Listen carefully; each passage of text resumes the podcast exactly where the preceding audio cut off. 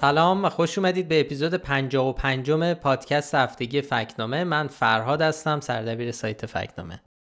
سلام منم رضا هستم دبیر تحریری فکتنامه. خیلی خوش اومدیم به پادکست ما. این قسمت هم قرار چند تا از فکت چک هایی رو که تو هفته گذشته در سایت فکتنامه منتشر کردیم رو با هم مرور کنیم و بیشتر دربارشون صحبت کنیم. فکت چک های این هفته خیلی با هم متفاوتن. هر کدوم یه قصه و ماجرایی دارن ولی خب فکر کنم شنیدن و حرف زدن درباره سوژه های این هفته جالب باشه. آره یه ذره عدد و رقم کمتر داریم تو این قسمت. داریم البته کمتر داریم. بیشتر ولی سوژه که تو صدا سیما و شبکه های اجتماعی دیدیم و فکت چک کردیم. اگه موافق باشی با اولی شروع کنیم ادعای بینا شدن دختری به اسم تارا. پیش ماه پیش شما آره فشار چشم رفتی دکتر. 21 آره. سالت هم هست. هیچی هم ندیدی. همیشه هم نابینا بودی. هم بینایی نداشتی میری یه دکتری میگه بریم برای جراحی. آره بیمارستان خدا دوست. من ازشون هم خیلی ممنون هستم. بله توی خب. شیراز. و از من یه سری آزمایش ها رو گرفتن گفتن که مادرم سلول بنیادی از مادرم استفاده شد که مثلا آب کمرشون رو بگیرن و اینا. بعدش دکتر بابا نداد. بابا نه من او مثبت بودم. مادرم هستن خب این صدایی که شنیدید مربوط به برنامه استعدادیابی عصر جدید بود. دختری به اسم تارا سبی و مادرش در حال صحبت با احسان علیخانی مجری مشهور تلویزیون بودن. اونجا علی خانی میگه این خانوم بعد از 21 سال بیناییش رو به دست آورده. خب واقعا هم تو نگاه اول اتفاق فوق العاده ای آدم تحت تاثیر قرار می‌گیره. فرض کنید کسی با کمک علم بتونه چنین امکانی رو پیدا بکنه. ولی خب موضوع اینه که این ماجرا درست نیست. یعنی اتفاقا اینطوری که در این برنامه مطرح شده رخ نداده. حالا فراد یه ذره بیشتر برامون توضیح میدی ماجرا رو؟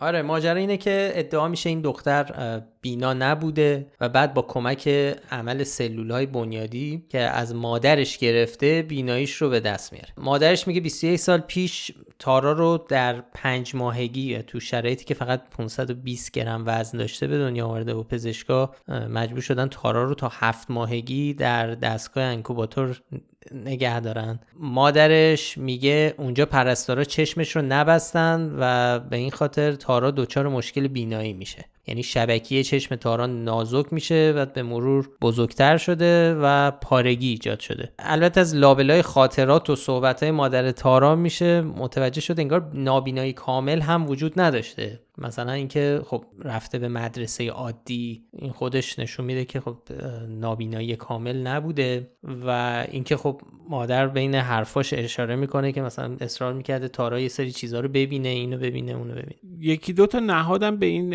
ادعاها واکنش نشون دادن. از جمله کمپین پیگیری حقوق افراد دارای معلولیت بود که واکنش نشون داد. بله اولا اونا میگن که ایشون کمبینا بوده و شواهدی هم وجود داره از همتیمیاش در ورزش هم کلاسی ها که اونا هم گواهی میدن تارا کمبینا بوده. حالا بریم سراغ مسئله اصلی که همون عمل و در واقع درمان با استفاده از سلول های بنیادیه. آره مادر تارا میگه قبلا چنین چیزی رو شنیده بوده چون که گروه خونی او مثبت داشته اون رو به عنوان اهدا کننده سلول بنیادی انتخاب می‌کنن و میگه 25 مرداد 1400 اولین عملش رو انجام میده. بعد از دو روزم تارا چشمش رو باز کرده 100 درصد بیناییش رو به دست آورده. خب ماجرا مفصله ولی خلاصش اینه که اون اسمی که تارا به عنوان پزشک معالج ازش یاد می‌کنه شخصی به اسم دکتر جمشید یگانه. حالا طبق بررسی های کمپین حقوق افراد داره معلولیت مشخص میشه که تون تاریخ ایشون اصلا ایران نبوده. دکتر یگانه. دکتر یگانه بعد بیمارستان خدا دوست شیراز هم ماجرا رو تکذیب کرده و گفته این بیمارستان اصلا عملی جراحی با استفاده از سلولای بنیادی روی این بیمار یا روی هیچ بیمار دیگه انجام نداده. بعدم گفتن بیماریشون اصلا هیچ ارتباطی با موضوع اعلام شده در برنامه نداشته و پرونده پزشکی هم به صورت شفاف موجوده که این موضوع رو تایید می‌کنه. البته پرونده که منتشر نشده جزئیاتش مشخص نیست ولی به هر حال اینجوری که میگه بیمارستان خدا دوست یه چنین اتفاقی که تو برنامه مطرح شده این اتفاق رخ نداده. آره ببین تا اونجایی که کمپین حقوق افراد دارای معلولیت پیگیری کرده ماجرا اینطوری بوده که تو اون تاریخ تارا برای عمل جراحی انحراف چشم در بیمارستان خدا دوست شیراز حضور داشته و عمل رو زهرا کلانتری فلوشیپ چشم پزشکی این بیمارستان انجام داده. ولی درمان یا عمل سلولای بنیادی نبوده. و جراحی انحراف چشم بوده و خود خانم کلانتری هم میگه این عمل هیچ تأثیری روی بینایی نداشته یعنی یه جراحی انحراف چشم بوده در حالی که تو تلویزیون گفته میشه که که یه فرد نابینا بینا شده اونم آره. از طریق عمل سلولهای آره. بنیادی به همین خاطر ما به این موضوع نشان شاخدار دادیم دیگه واقعا. خیلی فاصلش با واقعیت به نظر برسه که زیاده. زیاد. دقیقا. چون تو مطلبم توضیح دادیم که این ماجرای درمان با سلولای بنیادی چیه و اصلا هیچ ربطی به این ماجرای تارا نمی‌تونه داشته باشه. این ماجرا برای قرنیه وجود داره و قرنیه آسیب دیده رو باش ترمیم می‌کنن. 20 سالم طول کشیده تا به این نقطه رسیدن. ولی الان نه تو ایران نه هیچ کشور دیگه اینکه شبکیه رو با استفاده از سلولای بنیادی بخوان ترمیم کنن وجود نداره. تو مراحل کارآزمایی بالینیه ولی هنوز چنین درمانی وجود نداره توی جای دنیا. ما قبلا هم یه نمونه های مشابه این رو تو فکنامه داشتیم. حالا البته تفاوت می‌کنه ولی داشتیم که یه افرادی اومدن یه ادعاهایی رو مطرح کردن ادعاهای عجیب غریبی که توی تلویزیون یا آره. توی رسانه ها میان و ادعای عجیب و غریبی که یه مقداری سویه عجیب غریبه حالا علمی شبه علمی داره میان اینا رو مطرح می‌کنن تلویزیون هم بدون هیچ تحقیقی بدون اینکه مسئولیت یعنی رسانه بدون اینکه مسئولیت ادعاهایی رو که مطرح میشه بپذیره قبلا درستی سنجی کرده باشه بررسی کرده باشه یه جستجویی کرده باشه یه استعلامی از جایی گرفته باشه این کارا رو انجام نمیده و پخش می‌کنه. یه نمونهش مورد حسین عطایی بود سال 96 که توی برنامه حالا خورشید حالا فکر می‌کنم اون موقع رشیدپور اجرا می‌کرد. توی اونجا مدعی شده بود که توانایی خارق‌العاده‌ای توی طراحی خودرو داره. از شرکت های تسلا و ولوو پیشنهاد کار گرفته. می‌گفتن یه سری چیزایی مثلا پهپاد و قایق و این چیزا طراحی کرده. می‌گفتن مدرسه نمیره خونه درس می‌خونه. برای تدریس توی دانشگاه ها دعوت کردن. اینا. خب ما اون موقع رفتیم اینو یه بررسی کردیم یه جستجوی خیلی مقدماتی کار خارق‌العاده و خاصی هم انجام ندیدیم دیدیم که کلا خب این ادعاها بیپای و اساسه. خب مثلا یکی از چیزهایی که مطرح شده بود این بود که می‌گفتن که ایشون خیلی آقای حسین عطایی که موقع ده سالش بود اومده توی یه آزمون نرم افزار کتیا اگه اشتباه نکنم اسمش اشتباه نکنم رتبه اول رو به دست آورده. نرم کتیا.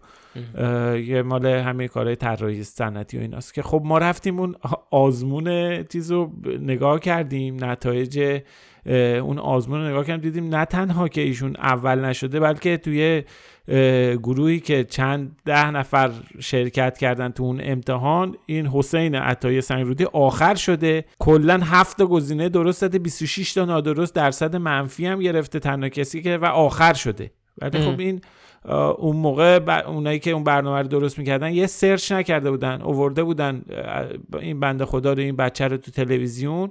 اونم که بالاخره فضای تلویزیون و اینا براش مناسب بود. پدر مادرش هم که دنبال پروموت کردن و معرفی این بچه به عنوان یه نابغه بودن. و همه اینا بالاخره دست به دست این تحقیق نکردن باعث شده بود که بیان یه در واقع فضایی ایجاد بکنن که بگن یه نابغه جدیدی ظهور کرده و این تسلا دنبالشه و آره. آره خب اونجا اینجا هم به حال یه شباهت می‌بینیم. یه خانواده ای اومدن یه بچه رو دارن معرفی می‌کنن که یه اتفاق عجیب غریبی یه کار خارق العاده ای روش اتفاق افتاده و هر دو اینا هم دنبال به حال جذب یه سری به دنبال طرح این ادعاهای چیزهای جذب میشه. مثلا تو همین برنامه احسان علی خانی هزینه سفر کل خانواده به مکه و کربلا به مشهد و کربلا رو اومدن جور کردن. اونجا برای اون بچه چیز کردن. یا موارد دیگه هم بود. آره دیگه یکی دیگه هم بود به اسم یه دختر نخبه رو خیلی تو رسانه ها پروموت می‌کردن به اسم سارینا. فارس و تصنیم و ایرنا همه می‌گفتن سی جلد کتاب منتشر کرده روی پروژه‌ای مثل طراحی تست هوش ساخت اندام مصنوعی و اینا کار کرده. از چند دانشگاه معتبر خارجی دعوتنامه داره. مشاور مقامات عالی رتبه دولت و مجلس و ایناست. آره به اسم فرانخبه معرفیش می‌کرد آره سارینا بابایی. خب خ... اونم همین بود دیگه. اونم یک ذره آدم می‌رفت عمیق تر می‌شد. می‌دید که خب چقدر جور نیست ادعاها با هم. آره مثلا اون کتابایی که منتشر کرده عملا یه سری ما رفتیم گشتیم دیگه. دیگه حالا مطلبش لینکشو می‌تونیم بذاریم. اصلا کتابا که خب انتشارات نداشت در واقع انگار خودشون منتشر آره. کرده بودن چند نسخه ازش کپی گرفته بودن در آره. به اسم کتاب و این اومده بود توی رسانه رسمی مطرح شده بود و خب یه فضای ایجاد می‌کرد که ببینید چه اتفاقی افتاد ببین خب اینا خب یه نوعی سوء استفاده از ظرفیت رسانه محسوب میشه دیگه بالاخره. در حالی که رسانه مسئولیت داره اولین کاری که باید بکنه اینه که یه تحقیق دم دستی بکنه ببینه این ادعا چقدر. در مورد خاص برنامه احسان علی خانی و بینا شدن تارسوی یه نکته دیگه هم وجود داره. من خودم بهش فکر می‌کردم. و اون بحث می‌دونی استفاده یا سوء استفاده از یه اصطلاحات علمی مثل سلولای بنیادی مثل نانو مثل اینها توی فضای عمومیه. این اصطلاحات علمی انقدر دستمالی شدن تو سطوح مختلف جامعه مطرح شدن. ببین امام جمعه های ما میان درباره سلول های بنیادی صحبت می‌کنن درباره اینکه ایران چقدر پیشرفت کرده. یا مثلا خب وقتی اینا میره تو سطح جامعه شما فکر کن از نماز جمعه میاد میره توی هیئت از هیئت میره تو آشپزخونه هیئت از آشپزخونه هیئت میره اونجا دارن سبزی پاک می‌کنن درباره سلولای بنیادی صحبت می‌کنن. خب ببین یه فضای اینجوری دستمالی می‌کنن اینا رو میارن به شکل مبتذل تو سطح جامعه مطرح میشه. و وقتی که این اتفاق افتاد خب این اصطلاحات کسی هم که دانش و اطلاعات آنچنانی دربارش نداره. حالا توی اون برنامه اگر کسی دانش داشت اگر کلمه سلولای بنیادی رو همه شنیدن ولی اگر کسی یک اطلاعات جزئی درباره سلولای بنیادی میداشت می‌فهمید که چقدر اون حرفایی که زده میشه متناقضه. یعنی چی که گروه خونی مادرش اوه مثبت بوده سلول بنیادی رو از اون گرفتن اصلا سلول بنیادی از کسی نمی‌تونه بگیره. خب توی چنین چیزایی بحث اهدای سلول بنیادی از خود ترمیم بافت که دیگه مطرح نیست. اون برای اهدای سلول بنیادی برای کسیه که مشکل اصلا تولید سلولای بنیادی داره. اگر واقعا یه روزی بخواد یکی بیاد با عمل چشم انجام بده تزریق از طریق سلولای بنیادی بخواد بافت چشم چیز بکنه درمان بکنه خب منطقیش اینه که از سلولای بنیادی خودش استفاده می‌کنن اصلا نکته سلولای بنیادی اینه که عوارض پیوند و اینها رو از بین می‌بره. عوارض چون از خود طرف اومده. از بین می‌بره. دقیقا. اگر این وجود داشت آقای علی خانی تهیه کننده های اون برنامه. اون آدمایی که این چیزها رو آماده کردن. اینا زیاد شنیدن کلمه سلولای بنیادی رو تو فضای عمومی به خاطر طرحش. اینا کلمه سلول بنیادی به عنوان اوه اوه یه چیز جدید علمی اومده که همه چی رو درست می‌کنه. براشون یه چنین تصور خامی داره.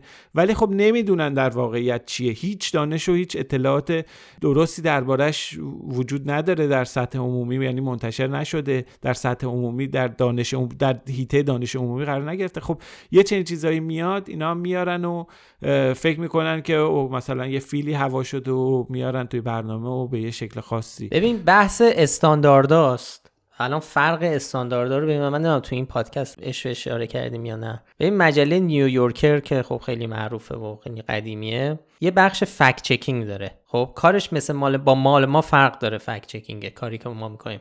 کاری که ما می‌کنیم فکت چکینگ بعد از بیانه در واقع یه حرفی گفته میشه و ما فکت چکش می‌کنیم. کاری که مجله نیویورکر می‌کنه فکت چک قبل از انتشاره. یعنی یک بخشی دارن یه دسکی دارن در مجله که هر مقاله ای که قرار منتشر بشه چند یه نفر چند نفر مسئولش میشن خط به خط این رو بررسی می‌کنن. مثلا حتی اگر اونجا تو یک مقاله یا توی چیزی میگه آره فلانی رفت توی رستوران مثلا الان بیا اینجا درباره همین قضیه. رفت در بیمارستان خدا دوست و اینجوری شد و اونجوری شد. خب اون طرف تلفن رو ور میداره زنگ می‌زنه بیمارستان خدا بیمارستان خدا دوست. اینی که این همچین چیزی درسته یا نه؟ زنگ می‌زنه. حتی این مورد من یه جا خوندم که توی یک قصه ای که داشته تعریف می‌کرده توی یک مقاله مفصلی درباره یه موضوعی مثلا یه جاش میگه که آره وارد رستوران شد و مثلا از دیوارهای آبی اون رستوران نمام چی چی زنگ زدن به اون رستوران که آیا دیوارهای شما آبی یا نه؟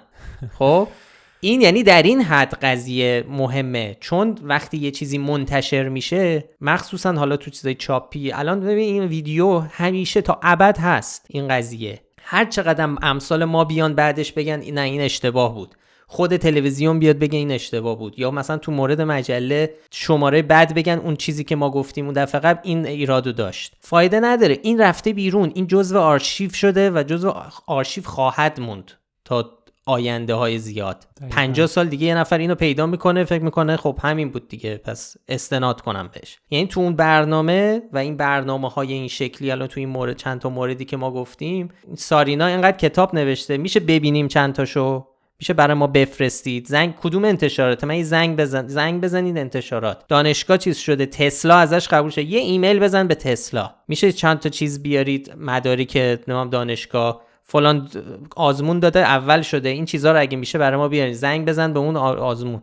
می‌بینی یه کارهای بیسیکی که باید انجام بشه. ما چقدر دلمون پر بود از نه خیلی. استان واقعا وضعیت رسان کیفیت استاندارد. حالا ما نمیگیم نیویورکر آقا دیگه نه. حدی شما به یه دونه رفیق دکتر داری از نیویورکر مهمتر این بابا تلویزیون ملی یه کشوره. حالا به قول خودشون فکر می‌کنن حالا مثلا بگیم 80 میلیون نبینن ولی 50 میلیون که می‌بینن اینو.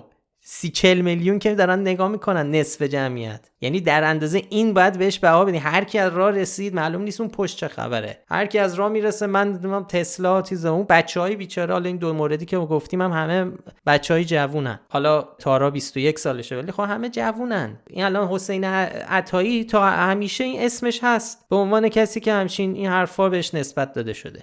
خب این آینده این بچه چی میشه؟ مسئولش پدر و مادر ما تو مقاله چیزم اشاره کرده بودیم مقاله خود فکام حسین حتی یا سارینا. یکی مسئولیت خود رسانه است یکی مسئولیت نهادهای عمومی هم هست. توی اون ماجرای حسین عطایی واقعا نوبخت معاون رئیس جمهور رئیس سازمان برنامه بودجه تقدیر کرده بود به سمت مشاوره افتخاری داده بود. خب آقا شما معاون رئیس جمهوری یه دقیقه دیگه استعلام کردن برای شما که دیگه نباید کاری داشته باشه. دیگه اون خبر حالا بگی خبرنگار فلانجا تنبله یا بلد نیست ولی دیگه رئیس سازمان برنامه بودجه که چقدر نهاد مهمیه. آدم میگم میگم این بی مبالاتی این فشل بودن این بی به اینکه واقعیت چیه متاسفانه در رسانه های رسمی توی ایران خیلی وضعیت تازه اینا مواردی که ما بهشون پرداختیم. آره. حالا غیر از اینم البته هست اون چیزای دیس اینفورمیشن و اون چیزایی که به حال اهداف دیگه پشتش اونا اونا بحث علاهد است. بعد از این باز کردن سفره دل بریم سراغ چند تا فکت چک دیگه.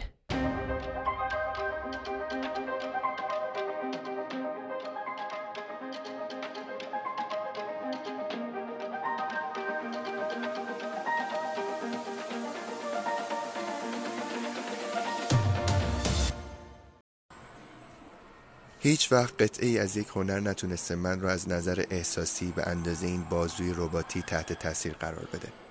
این بازو برنامه ریزی شده تا حاوی روغن هیدرولیکی باشه که برای ادامه دادن این ربات ضروریه اما به طور مداوم از اون نشت می‌کنه. اگه این روغن هیدرولیکی بیش از اندازه نشت کنه ربات میمیره. خب تو هفته گذشته یه ویدیو هم توی اینستاگرام دست به دست شده بود که میلیون ها بار دیده شده بود درباره رباتی که می‌گفتن روغنی ازش نشت می‌کنه و اون اون روغن رو جمع می‌کنه. یه ذره خب فراد درباره این فکت چک صحبت کنه آره این ماجرای ربات هم خیلی جنجالی شد. تقریبا هر روزی که اینستاگرام رو باز می‌کردی تو استوریا می‌دیدی و یه ویدیویی گذاشته شده که یه حال برای کسی که ندیدن یه بازوی مکانیکیه توی فضای دایره ای و بسته. داره یه مایه شبیه به خون روحه از رو زمین جمع می‌کنه به سمت خودش. یه صدایی هم رو ویدیو که داره میگه که اینا روغنه و از دستگاه نش کرده و ربات وظیفه داره برای بقای خودش این روغن ها رو جمع کنه. تهش هم یه ذره ماجرا رو عاطفی می‌شد و می‌گفت این ربات سالهای اول برای تماشاگران میرقصیده ولی ولی به مرور که قدیمی میشه فرصت کمتری برای رقص پیدا می‌کنه. چون باید وقت بیشتری برای جمع کردن روغن میذاشته. بعدم می‌گفت ربات بر اثر قطع شدن برق برای همیشه میمیره. تهش به تئوری توته و اینا رسیده بود. یعنی پهلو می‌زد. چیزی که میگفتش که آره این ربات شبیه ما انسان ها و سیستمی که عمدن طراحی شده تا ما رو شکست بده مجبورمون می‌کنه طوری بازی کنیم که آره. ثروتمندا برامون برنامه ریزی از این حرفا هم توش بود. خب همین آره دیگه این صحبت نادرست و ساختگیه. رباتی که تو این ویدیو می‌بینیم یه اثر مشهور هنریه ولی نه روغن جمع می‌کنه نه قابلیت رقصیدنش حالا از بین رفته و نه اینکه از کار افتاده اصلا. اسم این اثر هنری اینه که نمی... اسمش اینه نمی‌توانم جلوی خودم رو بگیرم. که از سال 2016 میلادی توی موزه گوگنهایم نیویورک نگهداری میشه. خالقان این اثر سانیوان و پنگیو دو تا هنرمند چینی هن. یه بازوی مکانیکی صنعتیه که یه مایه شبیه به خون که روغن نیست. یه ترکیبی از اتر سلولوز در آب رنگیه. این مایه رو در یه محیط دایره‌ای جمعآوری و پاکسازی می‌کنه. در واقع حسگرای این ربات یه طوری ساخته شدن که وقتی یه طوری طراحی که وقتی تشخیص میده مایع رنگی به میزان زیادی پخش شده و ازش فاصله گرفته با یه کاردکی مایه رو جمعآوری می‌کنه. آره اون اون رقص هم وجود داره. برای دستگاه 32 جور رقص طراحی شده که این کار رو گاهی وقتا انجام میده. ولی این قصه ای که تو ویدیو میشنویم اصلا وجود نداره. ببین حالا ما fact check رو با توضیحات کامل نوشتیم تو سایت منتشر کردیم. ویدیو حدود 7 میلیون بار فقط فقط 7 میلیون بار تو اکانت اصلی دیده شده. حالا دیگه اینکه تو اکانت های دیگه و اینا هم گذاشتن چقدر دیده شده؟ بماند. خیلی بازتاب داشته. خود کسی که ویدیو رو گذاشته اسمش امیرعلی قافه که پادکست جافکری رو داره. بعدا اضافه کرده که این داستان رو بعدا یعنی به اون متن پادکست متن اینستاگرام اضافه که این داستان رو از یه اکانت انگلیسی برداشته. ما هم چک کردیم و دیدیم بله این ترجمه است. از یه متنی که ظاهرا یه سازنده موسیقی آمریکایی نوشته. اونجا هم کلی براش کامنت گذاشتن که این صحبت درست نیست. آره چون به حال یه اثر هنری بعضیا ممکنه بگن که هر کی می‌تونه یه تفسیر ازش داشته باشه این تفسیر خودش رو داشته باشه. برای ما این کامنت رو گذاشتن. به آره به ما اینستاگرام. به ما گفتن این تفسیر ایشونه از این اثر هنری دیگه. خب ببین پاسخ ما که ما درباره تفسیر صحبت نمی‌کنیم. یعنی همین الان تفاسیر مختلفی از این اثر وجود داره. کسی هم نمی‌تونه بگه کدوم تفسیر درسته کدوم غلط مسئله ولی اینه که تو این مورد خاص که این ویدیو داره میگه واقعیتهایی درباره اثر دستکاری شده. انگار مثلا یکی بگه فردوسی در شاهنامه داستان رومئو و جولیت گفته بعد بیاد این رو تفسیر کنه. خب این از اصلا خب این به کل درست نیست آره. دیگه. نه اون پایه باید درست باشه که بعد بتونی بر اساس اون پایه بخوای تفسیر کنی. واکنش هم خب زیاد بود به ویدیو. از بس دیگه جنجالی هم که دیگه هفت میلیون فقط بازدید داشته و اکانت سوریلند که سروش رضایی در واقع خالقش و گردانندشه که انیمیشن های تنز می‌سازه حتما هم دیدین. اونم این قضیه رو دست انداخته و گفته که حالا اگه از, از یه ویدیو اینجوری شما همچین برداشتی کردیم اونم به همین شیوه روی ویدیو تنز دیگه حالا تفسیر خودش گذاشته و رفته بود سراغ اون پیرمرد کفاش اصفهانی که احتمالا خیلی دیده باشن. اگه ندیدید دیگه خودتون برید سرچ کنید ببینید. که خیلی بامزه عذاب در این هم حالا ماجرایی بود خلاصه. آره خیلی بامزه بود. خب اینو ما ف... کردیم. هنوزم خیلی ها میان از ما می‌پرسن قصه از چه قرار پیام زیاد می‌گیریم. حدس می‌زنم به مرور افراد تو جستجوها به این مطلب برسن و اگه کسی اپامی وجود داره جواب سوالشون اینجا بگیرن. خلاصه نه روغنی در کار بوده نه مرگ رباتی همه چی سر جاشه و لازم نیست که نگران باشی. خب یه فکت که دیگه هم داشتیم که اونم یه موضوع کم و بیش جنجالی بود. ماجرای کاریکاتور امانوئل مکرون که شبیه هیتلر کشیده بودن.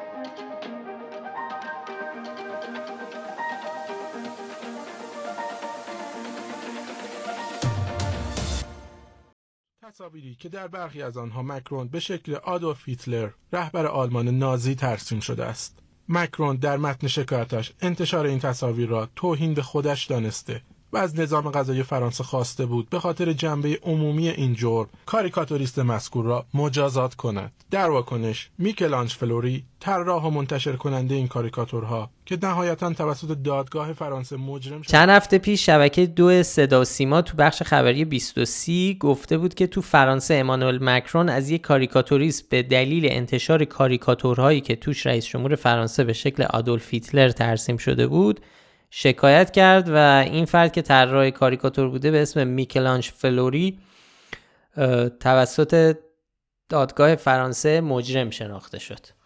خب ما به این گفته نشان گمراه کننده داریم. کل واقعیت یه اتفاقی افتاده توی تابستان 2021 آقای مکرون از این آقا شکایت شخصی می‌کنه به صورت شخصی و اونم حالا توی دادگاه محکوم میشه به پرداخت ده هزار یورو جریمه. اما چند تا موضوع ناگفته وجود داره که اهمیت داره این وسط. اینکه اولا این آقای فلوری کاریکاتوریست یا طراح نیست شغل اصلیش در واقع صاحب و مالک بیلبورده. یه business بزرگ تبلیغاتی داره. 400 تا بیلبورد تو جنوب فرانسه داره که چند تاش رو هم خود شخصی استفاده می‌کنه.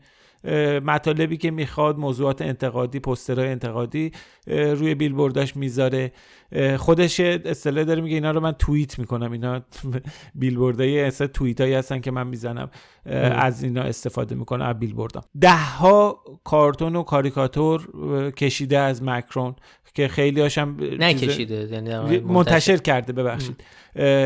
پستر مکرون رو گذاشته که خیلی هاشم حالا اصلا شما نگاه بکنید یه سرچ بکنید تو توییترش نگاه بکنید عکسش رو گذاشته. مسخره می‌کنه. خیلی تند و تیز هم هست. موازش خیلی تند و تیزه. اگه قرار باشه که مثلا با مثلا استاندارد ایران بگیم که توهین آمیزه خیلی از چیزاش مستاق توهین آمیز بودن. توهین به ریاست جمهوری و اینا اصلا شاید حساب بشه. حالا از اینم بگذریم. نکته دوم اینه که این در واقع به دلیل توهین به رئیس جمهور به دادگاه فراخونده نشده. یعنی رفته مکرون از وکیل شخصیش با هزینه شخصی استفاده کرده و رفته شکایت شخصی کرده. موضوع نکته سوم هم اینه که این یه تصویر خاصی که منتشر شده به هر حال تصویری بوده که مکرون به شکل آدولف هیتلر نمایش داده. خب به هر حال حساسیت های زیادی وجود داره توی اروپا و توی فرانسه نسبت به این موضوع.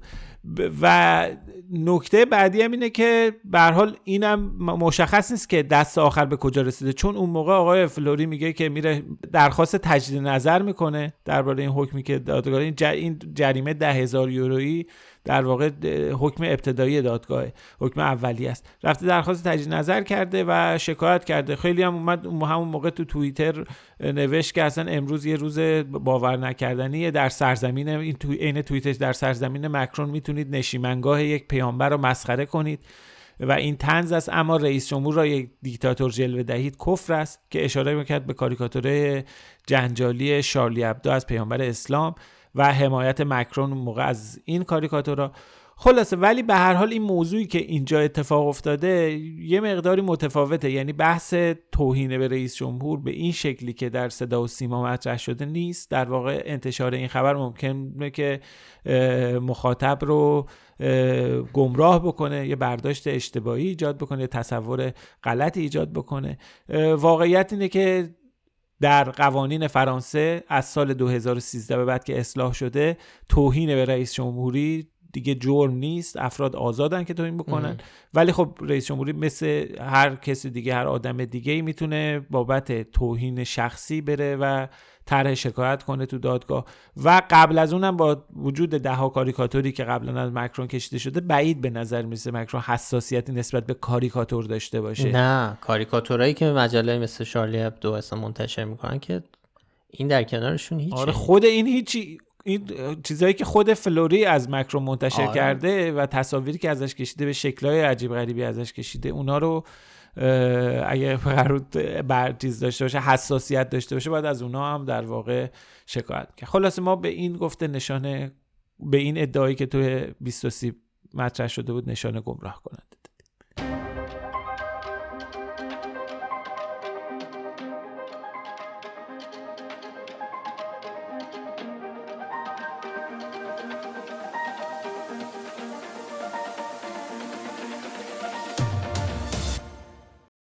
فکت که بعدی خب درباره تاجیکستان بود. یه مدت ها بود که یه سوژه های مطالبی می اومد توی شبکه های اجتماعی دیده بودیم برای اون فرستاده بود که توی اونا گفته شده امام علی رحمان رئیس جمهور تاجیکستان قانون هایی رو تصویب کرده.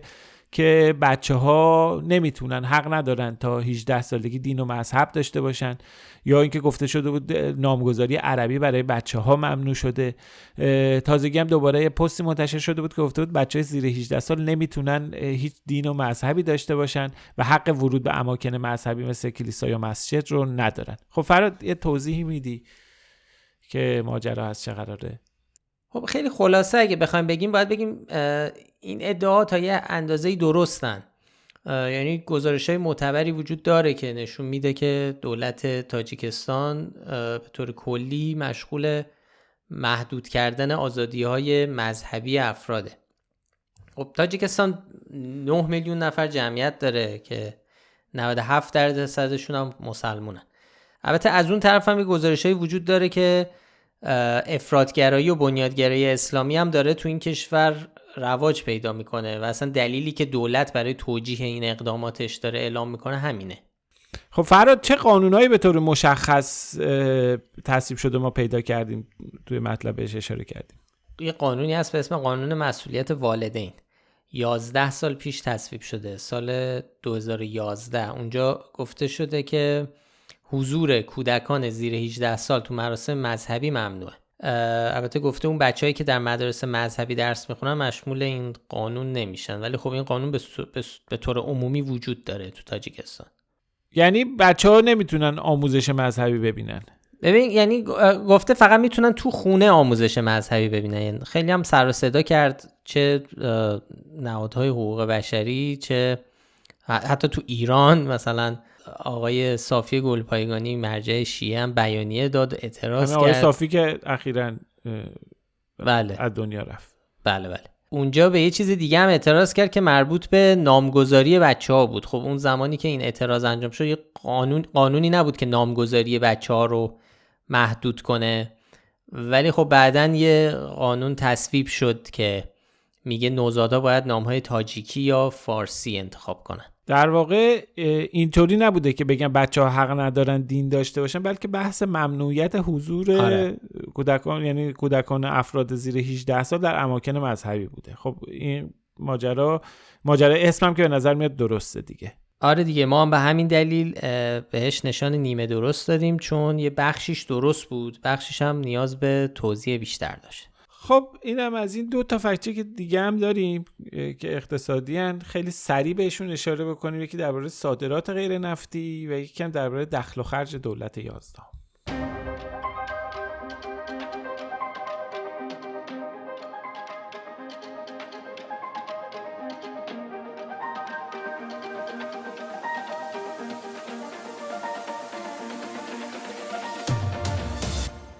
خب رضا یه چیزی که خیلی مطرح میشه اخیرا از طرف دولت دولت آقای رئیسی این بحث اینه که در مورد در واقع کمپینی انگار را افتاده واسه اینکه نشون بدن که چه عملکرد خوبی داشته این دولت و دستاورداشو داره مطرح می‌کنه دقیقا. یه بخشیش که تاکید روی افزایش صادرات غیر نفتیه که خیلی زیاد تکرار میشه. قبلا هم دربارش دو سه قبلا هم دربارش آره چند بار فکر کنم حرف زدیم در این باره. و یه بحث دیگه هم این که خب دخل و خرج دولت 13 هم خیلی ردیف و اوکیه. به هر حال این بحث زیاده. تو این زمینه ما چند تا حالا بررسیایی کردیم و حالا مثلا یه نمونهش ادعاهای وزیر اقتصاد بوده که توی مقاله شکل مقاله منتشر کردیم دربارش حرف زدیم. میشه مختصر درباره اینا توضیح بدی که قضیه چیه؟ ببین اگه اجازه بدی حالا به این گزارش عمل کرده وزیر اقتصادم می‌رسیم. از همین صادرات غیر نفتی شروع بکنیم که خبرگزاری ایرنا یه گزارشی منتشر کرد. توش گفته بود که ارزش صادرات غیر نفتی ایران در سال 1400 رکورد زده و به بالاترین رقم در سالهای پس از انقلاب رسیده. که اینطور نیست. خب سال 93 طبق آمار خود گمرک با هم مقایسه می‌کنید سال 93 ارزش صادرات بیشتر بوده. حداقل چهار سال هم هستش که حجم صادرات بیشتر بوده. ما قبلا هم مفصل صحبت کردیم. اصلا خود بالا رفتن ارزش صادرات هم یه مقداری دلایل تورم و افزایش قیمت جهانی کالا رو داره. یعنی خب نفت گرون شده. خب به تبعش کالاهای پتروشیمی و اینها هم گرون شده. غیر از نفت مواد دیگه هم گرون شده. و خب این باعث میشه ارزشش بره بالا و حجم صادرات اونقدر افزایش پیدا نکرده. حالا این بماند این چیز نیست. ولی در مورد خاص این گزارشی که ایرنا منتشر کرده بود یه نکته خیلی جالبی وجود داشت. که ایرنا یک نموداری منتشر کرده توی گزارش خودش که توی اون نمودار قشنگ ترسیم شده. این نمودار نگاه می‌کنی بله به نظر می‌رسه که سال 1400 با اختلاف رکورد شکسته شده. نمی‌دونیم این نمودار رو چجوری ترسیم کردن. ولی دیگه غلط کشیدن نمودار یه اتفاق عجیب غریبه. معمولا نمودارا رو چون میرن data ها رو ور میدارن میارن می‌ذارن یه جور copy paste ه. احتمال اشتباه تو نمودار کمه. اینکه چرا این اتفاق میفته؟ این اولین بارم نیست دومین باره. یه بار دیگه هم اگه یادت باشه یادتون باشه توی یه دونه فکچکی بودش که درباره امیر حسین ثابتی و سرمایه گذاری خارجی صحبت کردیم. آره. روزنامه ایران هم اون موقع خیلی عجیب یه نمودار اشتباه ترسیم کرده بود. یعنی دومین باره که نمودار اشتباه ترسیم شده. و به هر حال این سوال برانگیزه. اما در مورد خب ما به این گزارش ایرنا نشان نادرست دادیم. اینکه رکورد شکسته شده خیر طبق آمار گمرک یعنی همون آماری که ایرنا بهش استناد کرده اینطور نیست. قبلا سالهایی بوده که تجارت خارجی یا در واقع صادرات غیر نفتی بیشتر بوده از سال 1400 یک گزارش دیگه هم ما داشتیم درباره حرف های احسان خاندوزی وزیر امور اقتصاد که یک گزارشی توی عید منتشر کرد که 11 تا گزاره رو به عنوان کارنامه دولت مطرح کرده بود. متنوع بود. این 11 تا گزاره درباره کاهش کسری بودجه و تورم بود تا مثلا بحث کاهش میزان استقراض از بانک مرکزی تحقق 100 درصدی درآمد مالیاتی کاهش وابستگی به فروش نفت و خلاصه خیلی مفصل بود.